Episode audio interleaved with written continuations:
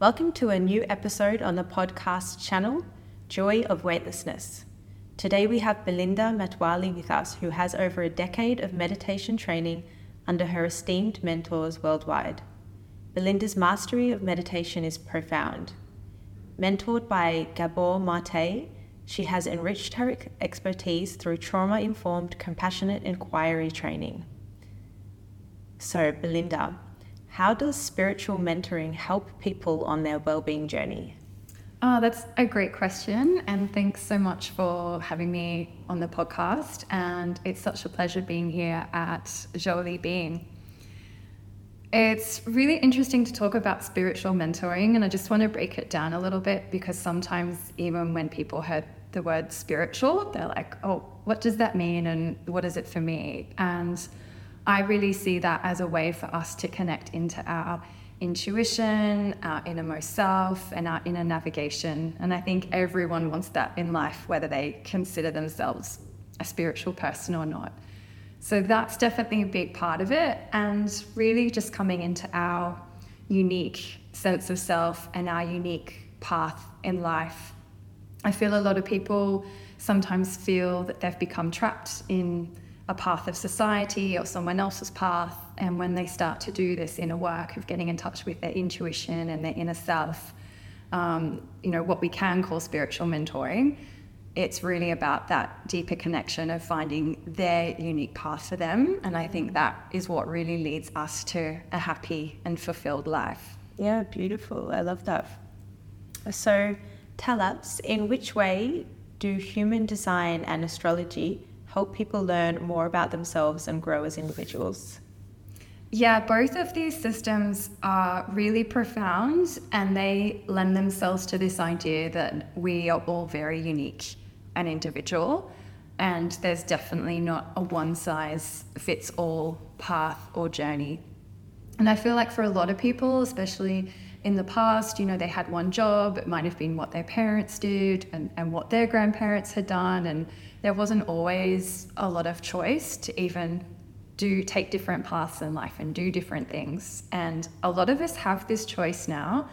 Some people find that really liberating, other people find it difficult because there's almost too much choice and they feel stressed about what's my purpose and what am I meant to be doing and um, this can create a lot of angst. And I feel like these systems of astrology and human design are like maps to help us navigate our life. So, astrology has been around for thousands of years and more recently is having a bit of a comeback and renaissance, and that can confuse people into thinking it's something new when it has been used by a lot of cultures and civilizations to navigate life for an extremely long period of time.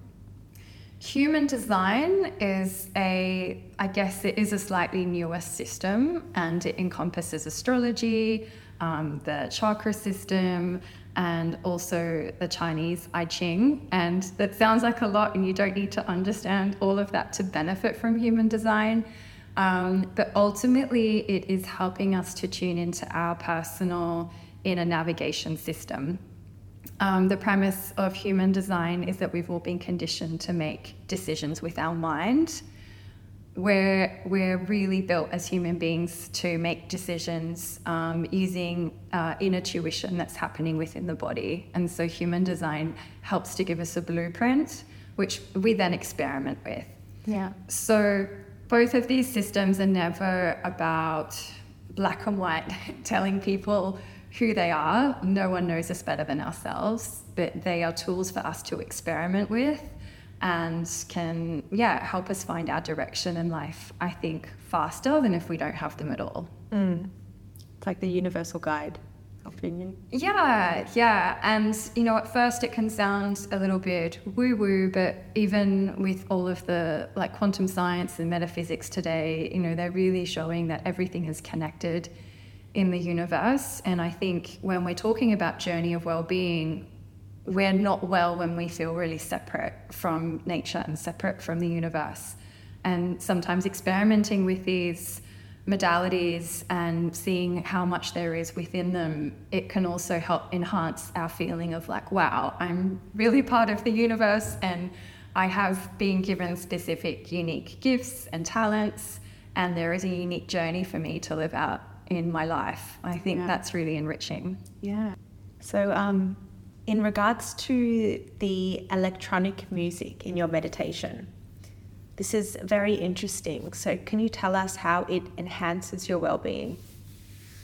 Sure. So, you know, meditation has also been around for a really long time and it is kind of in the West coming back more into fashion, I guess, at the moment. And so more and more people are curious about it. They're hearing all these benefits of um, it helps me to, you know, come out of my head and feel more peaceful and connect in with intuition. Um, but a lot of people feel frustrated because often they try meditation and they feel like they're not able to sit and they're not having some of these benefits. And that's where it's really interesting to A, try different techniques. There are a lot of different meditation techniques. And once again, meditation is not a one size fits all. Um, in all of my work, I'm very passionate about individualizing things so that people can find a thing that works right for them.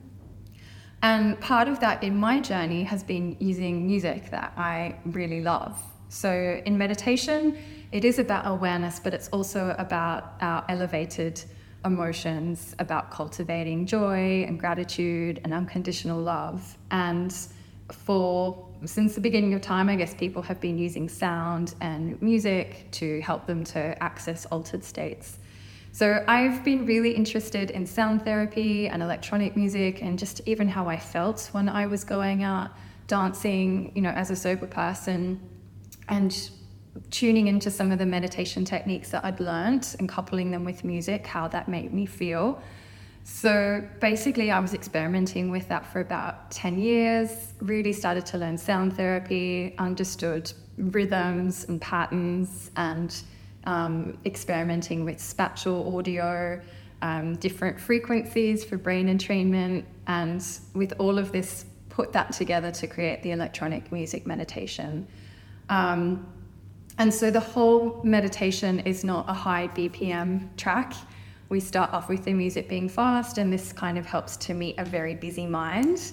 And then we go on a journey uh, where the music changes in different phases until it's very ambient and leading people into their inner space. So I think this is really profound because sometimes if people are feeling agitated and they come into hearing a very relaxing sound, it's so dissonant.